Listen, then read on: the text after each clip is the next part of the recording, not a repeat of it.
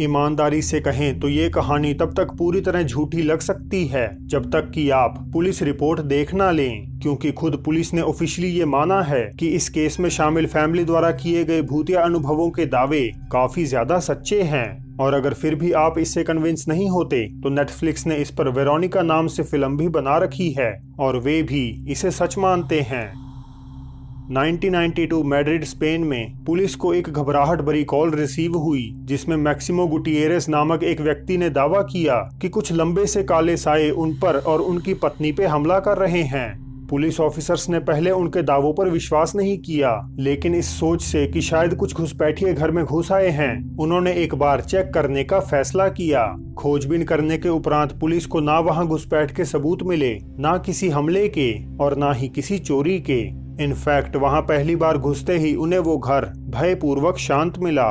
Police ने गुटियरेस family को अंदर बुलाया और कहा कि सब कुछ ठीक है, फिक्रमंद मत होइए। लेकिन जैसे ही वे सब बैठकर बातें करने लगे तो उन्हें एक जोरदार धमाका बाहर बरामदे में सुनाई दिया। मानो कोई बड़ी चट्टान पहाड़ से गिरकर रोल हो रही हो। वे इन्वेस्टिगेट करने बाहर दौड़े, पर वहाँ कुछ भी नहीं था। अब जब वे थोड़ी चिंता में बाहर खड़े थे तो उनमें से एक ऑफिसर चिल्लाया, डक! और तभी एक अलमारी का दरवाज़ा तेज रफ्तार से खुल जाता है और दूसरे ऑफिसर का सिर बाल बाल उससे बचता है।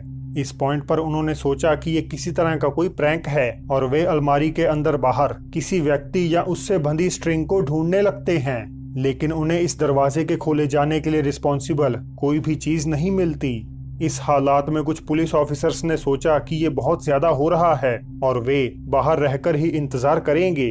जबकि बचे हुए ऑफिसर्स गुटियरस फैमिली से बात करने के लिए उनके लिविंग रूम में चले गए।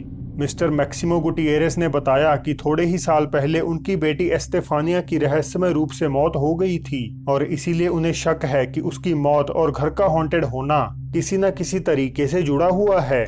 एस्तेफानिया, जो कि एक क्रिश्चियन ऑर्थोडॉक्स स्कूल में पढ़ती थी, एक रात अपने कुछ सहेलियों के साथ एक टीचर द्वारा वीजी बोर्ड खेलती हुई पकड़ी गई। इस बात से काफ़ी नाराज़ टीचर ने गुस्से में वीजी बोर्ड को तोड़ दिया और कहा कि ये सब करना बिल्कुल गलत है।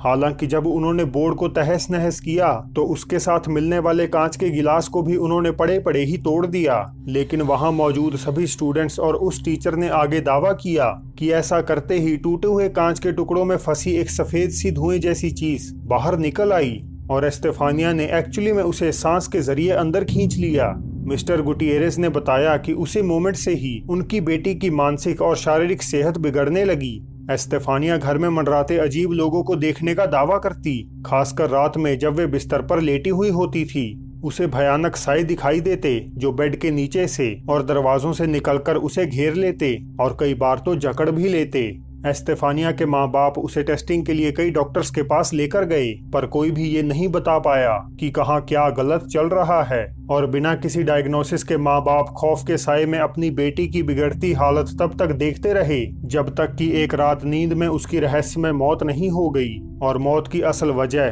कभी भी पता नहीं चल पाई। एस्तेफानिया के मरने के थोड़े वक्त बाद ही उसके पेरेंट्स ने घर में अजीबोगरीब घटनाओं को नोटिस किया और तभी से वे ऐसा मानते हैं कि ये सब शुरू हुआ। अब जब मिस्टर गुटियरेस ये सब जानकारी पुलिस को दे रहे थे तो एक चिल्लाने और बैंगिंग की आवाज़ एस्तेफानिया के कमरे से सुनाई देने लगी। सभी दौड़कर एस्तेफानिया के बेडरूम में पहुँचे और जैसे ही उन्होंने दरवाज़ा खोला तो वहाँ कोई नहीं था। हालाँकि चीखने चिल्लाने की आवाज़ें बिना रुके आती रहीं। एक क्रॉस जो नॉर्मली दीवार पर टंगा होता है, गिरकर फर्श के बीचों बीच पड़ा था और जहाँ वो टंगा हुआ था, दीवार के उस हिस्से में अब बड़े बड़े खरोंच के निशान थे, जो कि 30 मिनट पहले पुलिस की शुरुआती इन्वेस्टिगेशन में वहाँ नहीं थे। पुलिस ने चिल्लाहट को हर जगह ढूँढने की कोशिश की, लेकिन उन्हें उसका कोई भी सोर्स नहीं मिला। अब जब वे ये सब कर रहे थे तो उन्हें चारों तरफ़ दीवारों से जोरदार बैंक से सुनाई देने लगे।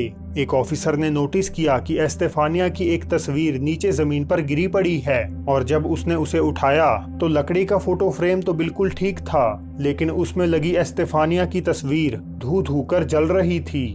बेडरूम के बाहर पुलिस ने एक अजीब से चिपचिपे लाल सब्सटेंस को नोटिस किया, जो पहले वहाँ नहीं था।